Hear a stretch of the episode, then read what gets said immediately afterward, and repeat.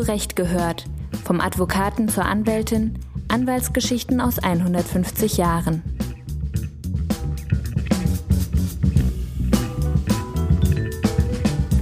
die RAF, die sich zunehmend brutalisierte. Deren Taten konnte ich überhaupt nicht verstehen. Mir war genauso verdächtig, wie die Reaktionen des Staates waren.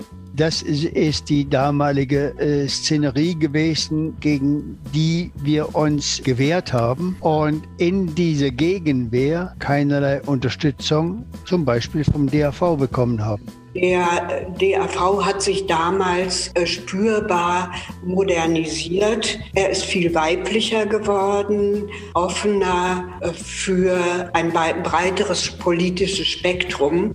Ich bin nicht überzeugt, dass es genügt, wenn wir auf Fachforen über den Zugang zum Recht philosophieren und in konkreten Situationen sagen, heute sei es aber ein bisschen unangenehm.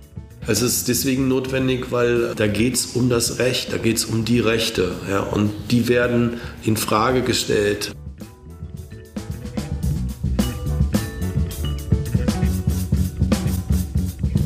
Hallo und herzlich willkommen zu einer weiteren Folge von Zurecht gehört, der Podcast-Serie des Deutschen Anwaltvereins. Unsere Podcast-Serie erscheint anlässlich des 150. Geburtstags des DAV in diesem Jahr. Wir werfen einen Blick zurück in die Geschichte. Genauso behandeln wir aktuelle Themen, die Anwältinnen und Anwälte heute bewegen. Mein Name ist Stefan Petro und ich bin Historiker aus Leipzig. Und mir gegenüber sitzt mein Kollege Tim Sander aus Berlin. Hallo auch von meiner Seite.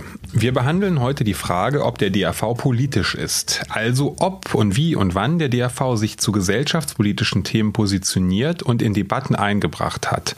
Und falls ja, auf welche Weise er das gemacht hat. Ich lasse mal gleich die Katze aus dem Sack. Bis weit in die 1970er Jahre tut man sicher niemandem Unrecht, wenn man sagt, dass der DAV sich als weitgehend unpolitischer Berufsverband verstanden hat.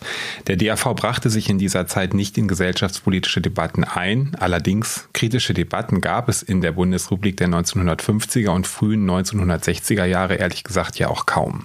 Das änderte sich mit der Studentenbewegung und den viel zitierten 68ern radikal. Meist junge Menschen protestierten damals gegen die sogenannten Notstandsgesetze, prangerten die ausgebliebene Auseinandersetzung mit der NS-Vergangenheit an und kritisierten die als restaurativ, repressiv, autoritär empfundene gesellschaftliche Atmosphäre der Zeit. Anfang der 1970er Jahre radikalisierte sich ein kleiner Teil der 68er und gründete Terrorgruppen. Ihr Ziel, das als faschistisch-kapitalistisch deklarierte System der Bundesrepublik mit der Waffe zu Fall bringen. Die Bewegung 2. Juni, vor allem aber die Rote Armee-Fraktion RAF waren die bekanntesten dieser Terrorgruppen. Die RAF verübte mehrere schwere Anschläge, denen zahlreiche Menschen zum Opfer fielen. 1972 gelang es mit Andreas Bader, Gudrun Enslin, Jan-Kai Raspe und Ulrike Meinhoff, die führenden Köpfe der RAF zu verhaften und ihnen den Prozess zu machen. Der sogenannte RAF-Prozess begann am 21. Mai 1975 im Stuttgarter Stadtteil Stammheim in einem eigens für den Prozess errichteten Hochsicherheitsgebäude. Dieser und weitere Prozesse gegen RAF-Terroristen führten zu einer Debatte unter den deutschen Juristen, die Eberhard Kempf aus der Perspektive eines Strafverteidigers miterlebte. Ja, bevor wir ihn gleich hören, ein paar Worte zur Person.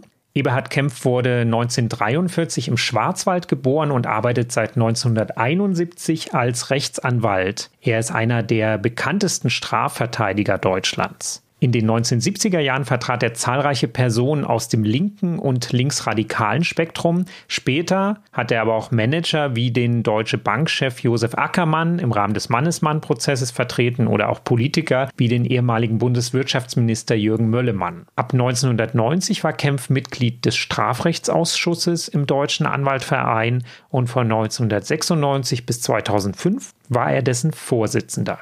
Wir haben ja den großen, den ersten Bader-Meinhof-Prozess, der im Mai 75 begonnen hat und die dem unmittelbar vorausgehende äh, Gesetzgebung. Ich glaube, das ist ein durchaus prägendes Bild auch äh, für mich persönlich. Die Strafprozessordnung im Hinblick auf den im Mai 75 beginnenden Bader-Meinhof-Prozess ganz bewusst auf diesen Prozess hin zugespitzt wurde, Verteidigungsrechte eingeschränkt worden sind. Es ist insbesondere äh, die damalige, ich glaube, es hieß Blockverteidigung Verteidigung. Alle Verteidiger waren Verteidiger aller vier Angeklagten im Bader-Meinhof-Prozess. Und diese Blockverteidigung ist äh, gesetzlich aufgelöst worden durch das Verbot der Mehrfachverteidigung. Ab da konnte jeder Verteidiger in einem Verfahren immer nur einen verteidigen. Das ist die damalige äh, Szenerie gewesen, gegen die wir uns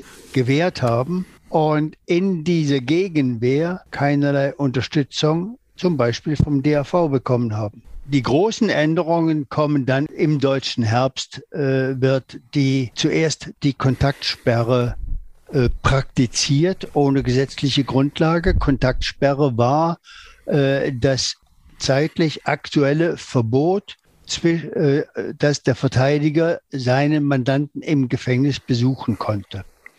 Das ist zuerst praktiziert worden ohne gesetzliche Grundlage und dann hat der Bundestag innerhalb von drei Tagen das Kontaktsperregesetz erlassen. Das ist September 77 gewesen. Für mich ist es auch aus der heutigen Betrachtung durchaus bemerkenswert. Äh, nehmen Sie die Bundesnotbremse, die braucht trotz aller Bemühungen heute zwei, drei Wochen, bis sie ins Gesetzblatt kommt. Damals war man sich ganz schnell einig innerhalb von drei Tagen. Man war sich einig, die Bundesregierung und die sie tragenden äh, Parteien waren sich einig. Und der DAV, um darauf zurückzukommen, hat bei allen diesen Maßnahmen eine Politik verfolgt von, ja, das gerade noch machen wir mit. Immer die Position, wir trauen uns nicht, äh, richtig dagegen zu sein diese Maßnahme machen wir mit und die nächste haben sie auch immer noch mitgemacht. Das ist die Situation in der zweiten Hälfte der äh, 70er Jahre. Ja, ein breites Bündnis aller damals im Bundestag vertretenen Parteien, also Union, SPD und FDP, vertrat die Auffassung, dass im Sinne der Terrorismusbekämpfung auch die Einschränkung von Anwalts- und Mandantenrechten rechtmäßig sei. Gegen diese mit nur ganz wenigen Gegenstimmen beschlossenen Maßnahmen, etwa das genannte Kontaktsperregesetz von 1977, erhob auch der DAV keinen Einspruch. Zeitgleich gerieten diejenigen Anwältinnen und Anwälte, die Mitglieder von terroristischen Vereinigungen verteidigten, wie etwa Eberhard Kempf oder auch Otto Schilly, Christian Ströbele, Kurt Grönewold oder Heinrich Hannover, in die Kritik und wurden öffentlich als Unterstützer und Sympathisanten der Terroristen angeprangert. An diesen sogenannten Linksanwälten übten auch Vertreter des DAV teils scharfe Kritik. Daraus entstand bei einem Teil der Anwaltschaft der Wunsch nach einer neuen Berufsorganisation, welche sich stärker dem Schutz der Anwaltschaft und der Bürger vor staatlicher Willkür verschreiben sollte. Teil dieser Gruppe war auch die junge Rechtsanwältin Margarete Fabricius Brandt. Genau, Margarete Fabricius Brandt, seit 1978 zur Anwaltschaft zugelassen, ist Fachanwältin für Familienrecht und Diplompsychologin in Hannover. Sie gründete 1979 einen Anwaltsladen nach niederländischem Vorbild in Berlin-Kreuzberg zur Unterstützung sozial schwacher Schichten. 1990 war Fabricius Brandt Mitbegründerin der alternativen Juristinnen und Juristentage. Von 1986 bis 1993 war sie Geschäftsführerin des Republikanischen Anwaltvereins, der später erst in Republikanischer Anwältinnen und Anwälteverein umbenannt wurde, Abkürzung RAV. Die RAF, die sich zunehmend brutalisierte, deren Taten konnte ich überhaupt nicht verstehen. Ich bin Pazifistin, ich konnte sie auch nicht in irgendeiner Form gut finden, aber mir war genauso verdächtig, wie auf diese, wie die Reaktionen des Staates waren, äh, wie übergriffig der Staat war und insbesondere auch, wie sie die Verteidiger angegriffen haben.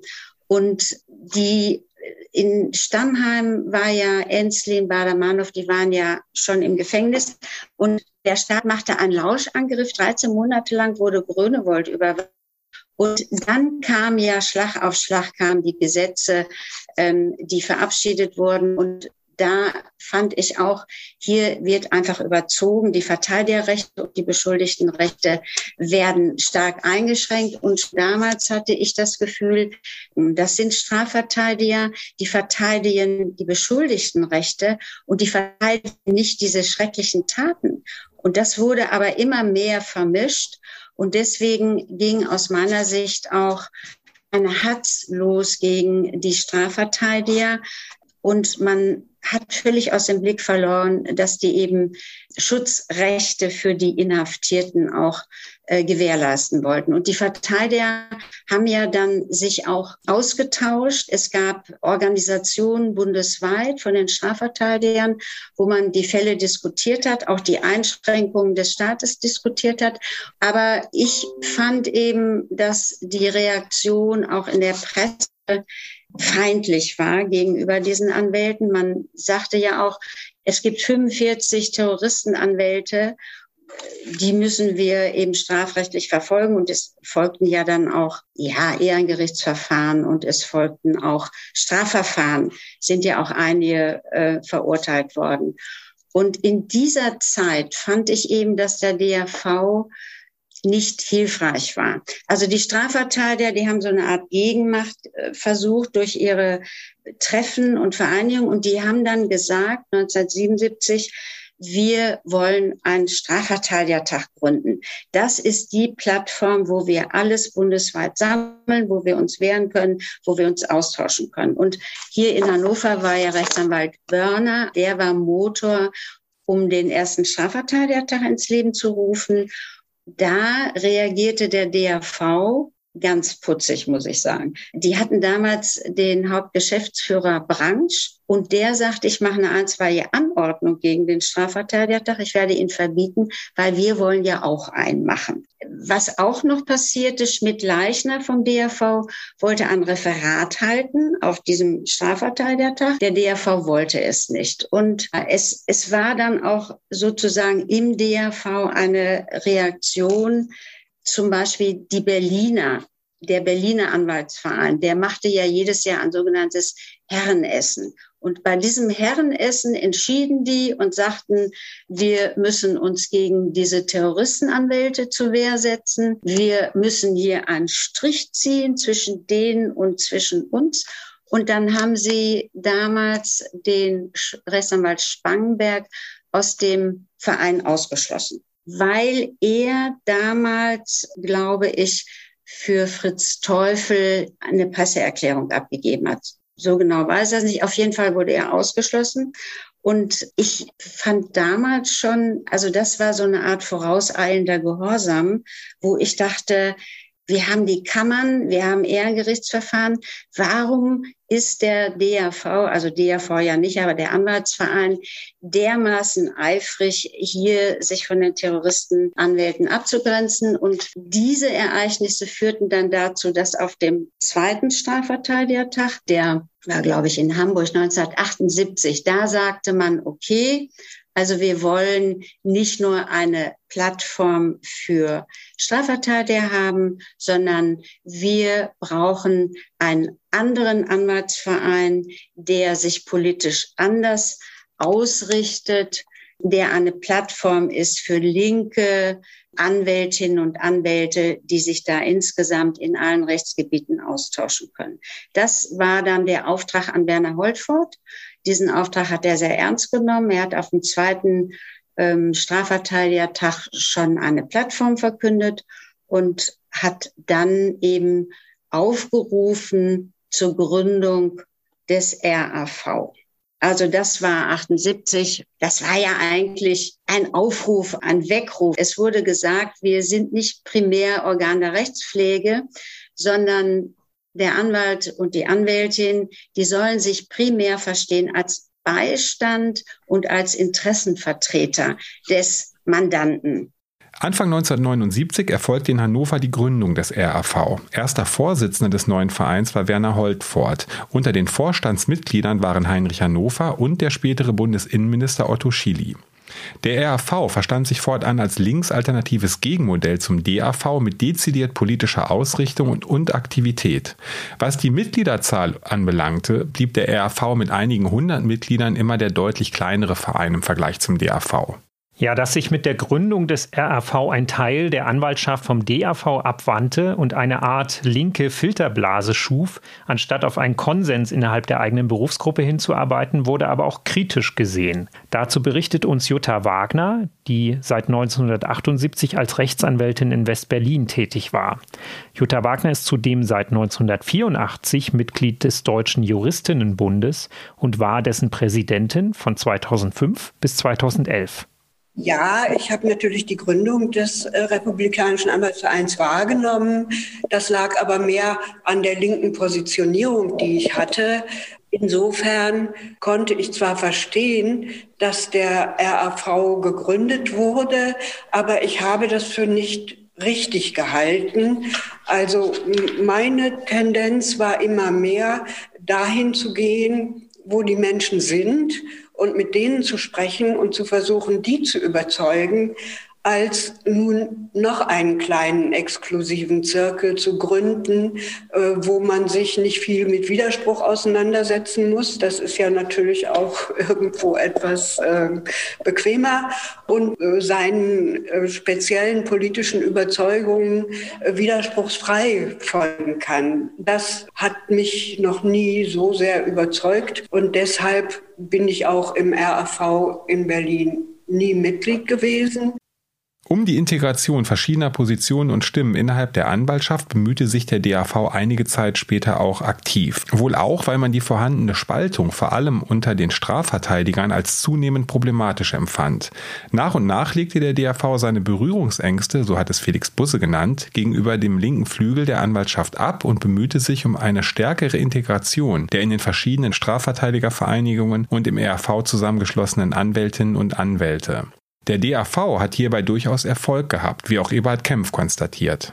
Das Bild hat sich danach verändert. Das hängt auch mit Personen zusammen. Der damalige Präsident des DAV Koch hat das Bild des DAV in der Öffentlichkeit und für Anwälte ganz deutlich verändert. Der DAV hat sich äh, geöffnet, politisch geöffnet, hat alte Institutionen wieder erweckt und aktiviert er hat den sogenannten Strafrechtsausschuss reaktiviert. Das ist ein Ausschuss von Strafverteidigern, die für den DAV das Geschehen der Gesetzgebung im strafrechtlichen Bereich begleiten, kommentieren und Positionen des DAV für den Präsidenten und den Vorstand empfehlen. Und diese Institution war in dieser Zeit in den 70ern schon existent, aber so ein bisschen lahmgelegt oder? Ja, ja, sie, sie war nicht aktiv. Also äh, es gibt einfach ein, ein Loch, äh, zeitliches Loch in den Aktivitäten äh, dieses Gremiums äh, während äh, der fast ganzen 70er Jahre und äh, dann erst durch die Initiative von Präsident Koch, Kölner Anwalt, ist äh, das reaktiviert worden und ab da hat der DRV dann auch wieder politisch Farbe gezeigt. Daneben machten die verschiedenen Arbeitsgemeinschaften, die im Lauf der 1980er und 1990er Jahre entstanden, den DAV diverser und politisch vielschichtiger. Mit den AGs entstanden insbesondere auch Freiräume für bestimmte Berufsgruppen. Syndikusanwälte, Strafverteidigerinnen, Anwaltsnotare und so weiter, ohne dabei den Zusammenhalt innerhalb der Anwaltschaft aufzugeben. Auch Jutta Wagner fand über eine 1993 gegründete Arbeitsgruppe einen neuen Zugang zum DAV. Das hat sich äh, sehr stark entwickelt, als im DAV äh, die Arbeitsgemeinschaft Familienrecht gegründet wurde. Also äh, vorher gab es, soweit ich weiß, eben keine Untergruppen, in denen äh, ich mich jetzt mit meinen speziellen rechtlichen Interessen wiedergefunden hätte. Also im Anfang, in meinen ersten Berufsjahren, habe ich sozusagen mit einem Bein im Familienrecht und mit dem anderen Bein im, äh, in der Strafverteidigung gestanden. Und das habe ich eben irgendwann aufgegeben und mich ganz auf das Familienrecht konzentriert. Und deshalb war es für mich hochinteressant, dass der DAV eine Arbeitsgemeinschaft Familienrecht äh, gegründet hat und in der konnte ich mich äh, gut aufgehoben fühlen. Da war eben ein etwas anderer Typus von Anwältinnen und Anwälten vertreten, als man ihn bei DAV-Veranstaltungen sonst treffen konnte. Ich erinnere mich noch gut an den ersten Anwaltstag, den ich besucht habe. Und äh, als ich so das, das Entree, die große Vorhalle äh, des Kongresszentrums betreten habe, sah ich lauter Herren mit Anzug und Krawatte und mit Aktenköfferchen. Das hatte man damals so als smarter, erfolgreicher Typ. Und da habe ich mich doch ziemlich äh, deplatziert gefühlt. Und das war eben bei den Familienrechtlern ganz anders. Äh, das war gleich zu Hause.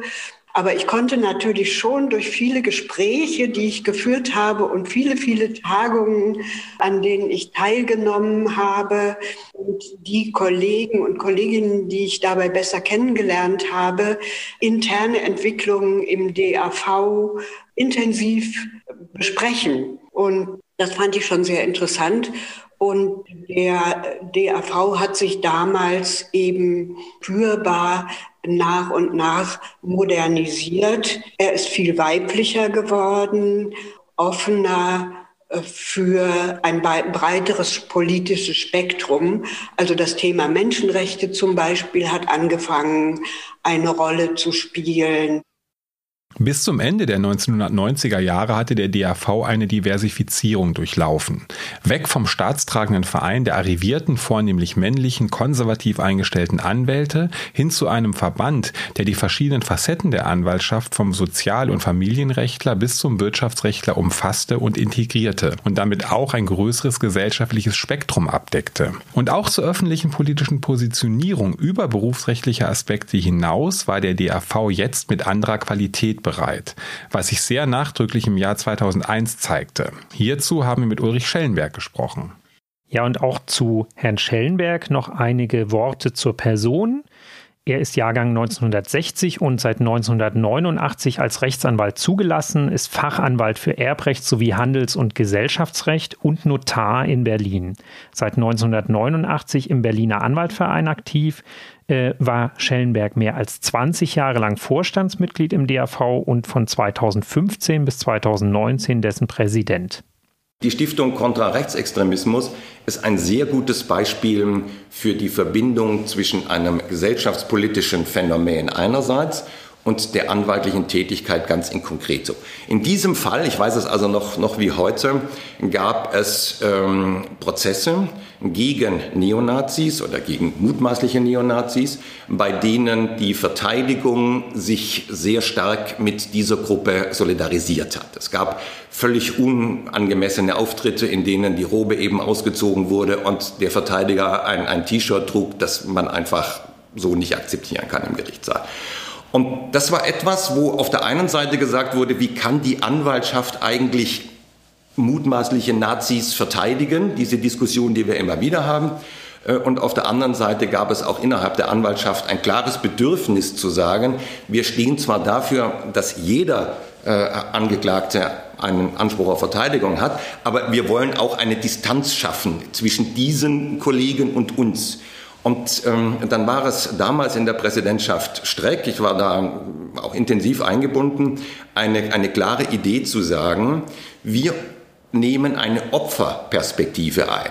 Das mag sein, dass der Anwalt, mit dessen politischer Gesinnung wir nicht übereinstimmen, eine Angeklagtenposition einnimmt und ihn vertritt. Das akzeptieren wir, das unterstützen wir auch, aber wir es korreliert damit, dass wir eine Opferperspektive einnehmen. Und diese Opferperspektive, das ist ein ganz guter und, und, zwingender Grundsatz, heißt in erster Linie, wir wollen auch dem Opfer einen Anwalt zur Verfügung stellen. Und wir sind bis heute und auch in Zukunft relativ unzufrieden mit Prozesskostenhilfe, Beratungshilfe, weil das alles ein Verfahren ist, das zumindest dann äh, in, den, in den ganz konkreten Notfällen, zum Beispiel wenn Sie Opfer einer, einer, einer äh, rechtsextremistischen Straftat werden, Ihnen im Regelfall gar nicht zur Verfügung steht, weil Sie gar nicht die Struktur haben, wenn Sie jetzt als Punker irgendwo äh, überfallen werden oder, oder was es alles an, an fürchterlichen Straftaten gibt, dann ist Ihnen der Zugang zum staatlichen System nicht so vertraut. Und da setzt diese Initiative an und sagt, es gibt 500 Euro Vorschuss für jeden Anwalt, für jede Anwältin, die sagt, ich habe jemanden, der vor mir sitzt und der ist Opfer einer rechtsextremistischen Straftat geworden.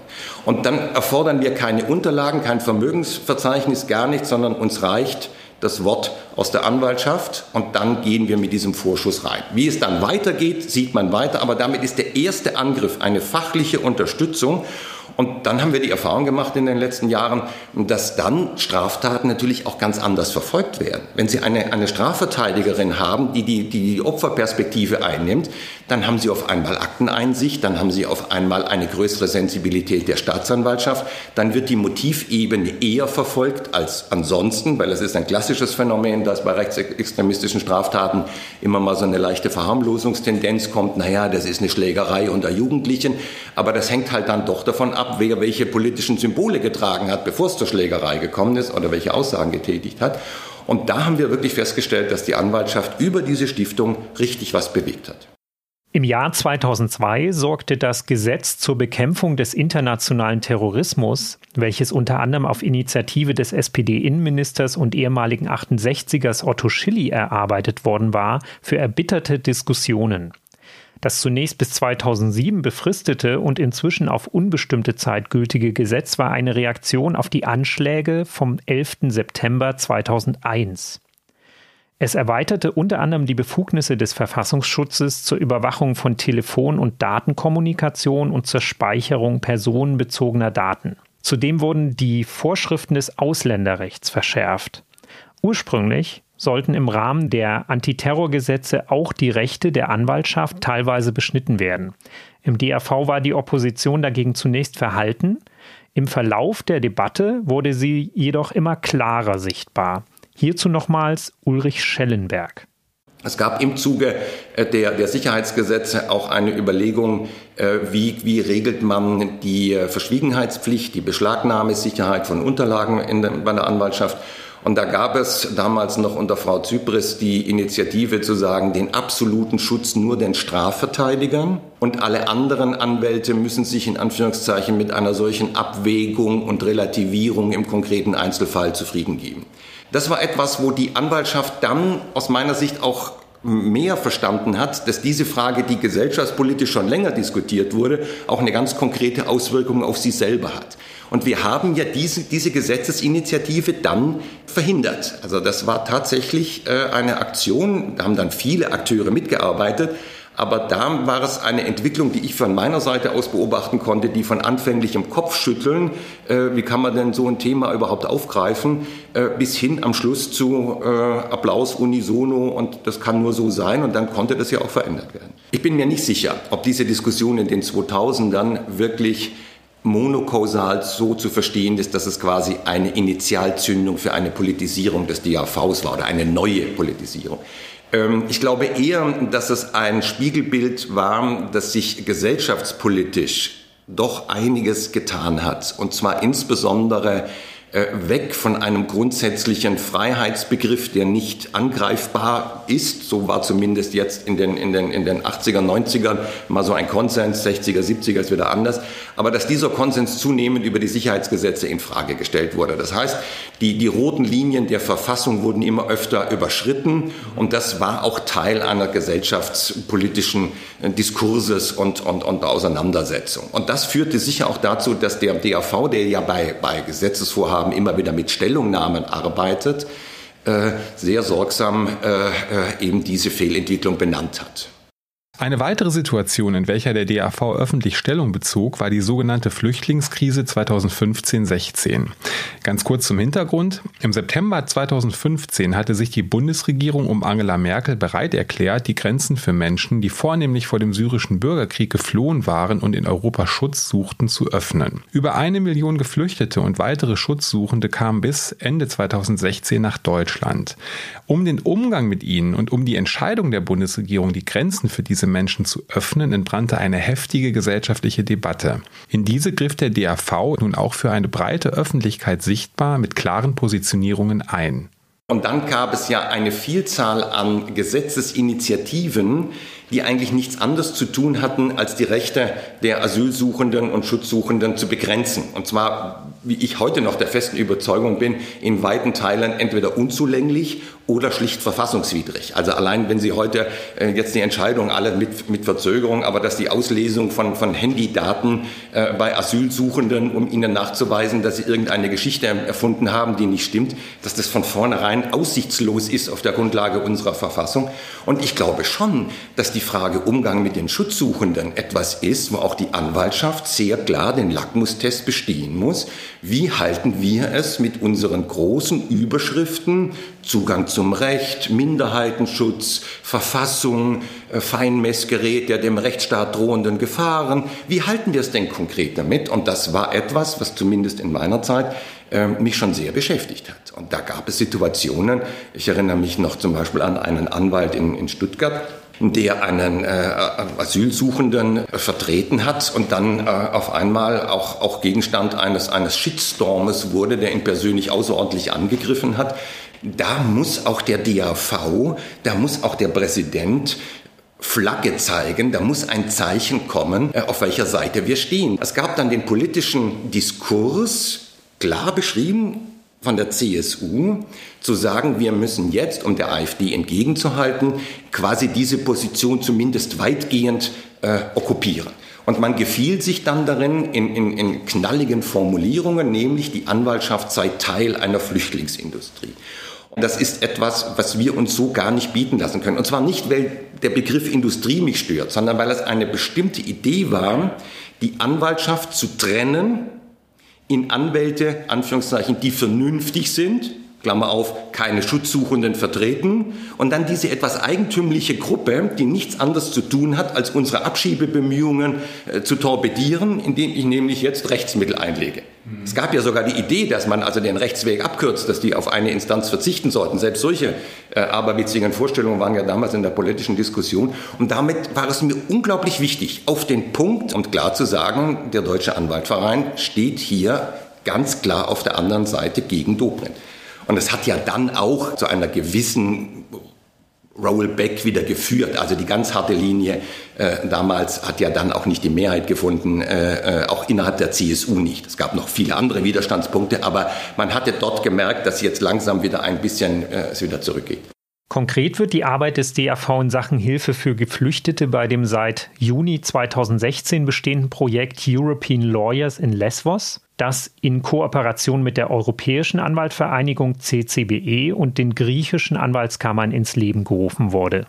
Es handelt sich also um ein ganz konkretes Projekt. Es gibt einen Container und in diesem Container finden Rechtsberatungen statt. Äh, äh, unterstützt wird das durch europäische Anwältinnen und Anwälte, die für eine bestimmte Zeit, äh, Minimum zwei Wochen, dort sind vor Ort, ihren Urlaub dran geben und sich persönlich unentgeltlich und ohne alles äh, äh, engagieren. Und ähm, die Beratung selber leidet natürlich immer wieder auch unter den örtlichen Verhältnissen. Äh, nach der, nach der Brandkatastrophe war an Arbeiten nicht zu denken. Jetzt haben sich wieder notdürftige Strukturen wieder etabliert. Aber ähm, es ist eine, eine sehr schwierige und herausfordernde Situation und es ist keinesfalls eine Lösung. Es kann eigentlich nur ein, ein weiterer Appell dadurch begründet werden zu sagen, wenn wir über Asylrecht in Europa sprechen, dann müssen wir über ein Verfahren sprechen und dann müssen wir auch über anwaltlichen Beistand sprechen, wie dieses Verfahren für die Betroffenen überhaupt handhabbar gemacht wird, wie es erklärt wird, wie man, wie man in diese Struktur kommt. Niemand von uns, wenn es etwas komplizierter ist, ist bereit, seine Steuererklärung alleine zu machen. Wir würden immer einen Steuerberater fragen wollen, und zwar allein nur, um zu wissen, wie die Regeln funktionieren. Und genau dieses Recht hat jeder und damit erst Recht auch Asylsuchende, die schutzloser sind wie jeder andere. Wenn man die Ausführungen von Ulrich Schellenberg hört, kann man schon klar sagen, dass die Bereitschaft des DAV, sich politisch öffentlich zu positionieren und zu agieren, im Vergleich zu den 1970er Jahren eine völlig andere geworden ist. Klar, historische Situationen lassen sich nie eins zu eins vergleichen, man kann aber sicher festhalten, der DAV ist politischer geworden. In den 1970er Jahren war man einerseits eindeutig auf Linie des Staates, trat außerhalb der juristischen Sphäre aber ohnehin nicht auf. 2015 dann ein völlig anderes Bild. Der DAV-Präsident widerspricht der Bundesregierung in Form von Bundesverkehrsminister Alexander Dobrindt und stellt sich an die Seite von Anwältinnen und Anwälten, die die Rechte von Asylsuchenden vertreten. Gerade dieses an die Seite stellen war ja bei den sogenannten Terroristenanwälten der 1970er Jahre ausgeblieben. Dieses gewandelte Selbstverständnis des DAV kam zwei Jahre später, im Jahr 2017, dann abermals zum Tragen. Auf Wunsch der türkischen Anwaltschaft solidarisierte sich der DAV und unterzeichnete ein Freundschaftsabkommen mit der Union der türkischen Rechtsanwaltskammer als klares Statement gegen die Politik der Regierung Erdogan und die fortschreitende Erosion des türkischen Rechtsstaats. Ja, wenn man sich diese Entwicklung ein bisschen mehr aus der Vogelperspektive anschaut, dann kann man da meiner Meinung nach so etwas wie einen Marsch durch die Institutionen sehen. Viele ehemalige 68er, die ursprünglich weit außerhalb der Anwaltschaft und ihrer Institutionen standen, sind nach und nach als kritische Anwältinnen und Anwälte ins Berufsleben eingestiegen, sind Teil dieser anwaltlichen Mehrheitsgesellschaft geworden und haben diese auch ein Stück weit transformiert. Das zeigt sich nun eben auch am DAV. Und das wirft die Frage auf, ob es so etwas wie den republikanischen Anwältinnen und Anwälteverein heute überhaupt noch braucht oder ob nicht eine Eingliederung in den DAV sinnvoll wäre. Dazu hast du, Tim, mit Wolfgang Kalek gesprochen. Genau. Wolfgang Kalek, seit 1991 als Rechtsanwalt tätig, ist Fachanwalt für Strafrecht und Gründer des European Center for Constitutional and Human Rights mit Sitz in Berlin. Eine seit 2007 bestehende Nichtregierungsorganisation, die sich international dafür einsetzt, dass Menschenrechtsvergehen geahndet werden. Kalek gehört außerdem einem internationalen Anwaltsteam an, das den Whistleblower Edward Snowden vertritt. Von 2000 bis 2008 war Wolfgang Kalek Vorsitzender des RAV. Der RAV muss sich natürlich immer fragen, ist er noch zeitgemäß, weil eben eine Gründung eines Vereins 1979 als quasi Selbstverteidigungsinstrument gegen staatliche Disziplinierung von Strafverteidigung, von engagierter Anwaltschaft, ähm, kann man sich natürlich fragen, ob, das, ob und inwieweit das noch notwendig ist. Aber das Wichtige ist halt, ein, ein kleiner Verein ist halt sehr viel beweglicher, ist manchmal viel schneller an den Themen dran als ein großer Verein und kann sich dann auch expliziter und deutlicher äußern. Und wichtig ist aber, dass es dann Transmissionsrieden gibt. Dass es keine Wohlfühlnische ist, sondern eine Nische, die erschlossen wird und dann für andere zugänglich wird. Also das ist ein gesellschaftliches Problem, dass ich, wenn ich auf ein gesellschaftliches Problem, auf einen Konflikt stoße, dass ich dann in der Lage bin, den, den konzentrischen Kreisen zu kommunizieren, was da passiert, was da falsch läuft und dass das dann irgendwie diffundiert, dass dann andere, dass andere das aufnehmen. Und insofern sehe ich das eher als, ich sage jetzt mal, als ein Ökosystem, in dem viele unterschiedliche Akteure ähm, eben nicht unbedingt auf eine Zielsetzung zu verpflichten sind und auf ein einheitliches Vorgehen. Ja, umgekehrt könnte man ergänzen, dass die Unabhängigkeit des RAV den Vorteil hat, dass ein breit aufgestellter Berufsverband wie der DAV nicht jeden politischen Kampf nach innen und außen ausfechten muss. Immerhin gibt es innerhalb des Deutschen Anwaltvereins auch Stimmen, die den DAV mit seinen Stellungnahmen zu aktuellen politischen Themen mittlerweile als etwas laut empfinden. Eine dieser Stimmen, die dazu mahnen, sich auch mal zurückzuhalten, kommt von Sven Gunnar Kirmes, von 2003 bis 2015 Vorstandsmitglied im DAV und heute Mitglied der CDU-Fraktion und Alterspräsident im Sächsischen Landtag. Es ist für mich, ist zurzeit schon manchmal doch ein bisschen viel eigene politische Stellungnahme dabei. Das mag ja gut und richtig sein, wenn es um Menschenrechte und ähnliches äh, tatsächlich geht, aber ich glaube, äh, wir waren da auch in meiner Zeit, als ich noch im DAV-Vorstand war, deutlich zurückhaltender als jetzt. Und ich meine, man sollte die direkte politische Meinungsäußerung eben, weil der Verband ja eine Vielzahl auch völlig unterschiedlicher Typen von Anwälten und natürlich auch politisch ausgerichteter Typen da sollte man vorsichtig damit umgehen, wobei natürlich die Ränder, egal von rechts oder von links, äh, da muss man sich ganz deutlich abgrenzen. Ich glaube, da hat der DAV auch gerade mit Blick auf das, was er in der Geschichtsaufarbeitung gemacht hat, äh, gerade das, was er auch mit seinem Mahnmal in der Littenstraße darstellt, oder den jüdischen Anwälten und, und, und sowas, oder eben auch die ähm, Ehrung von Martin Drucker und sowas, da macht er eigentlich eine ganze Menge und das ist richtig, das finde ich gut. Aber in der Tagespolitik äh, meine ich vorsichtig. Wolfgang Kalleck unterstreicht, dass der öffentliche Widerspruch des DAV gegen Positionen, die den Rechtsstaat unterwandern, angebracht ist. Es ist auch notwendig, ja.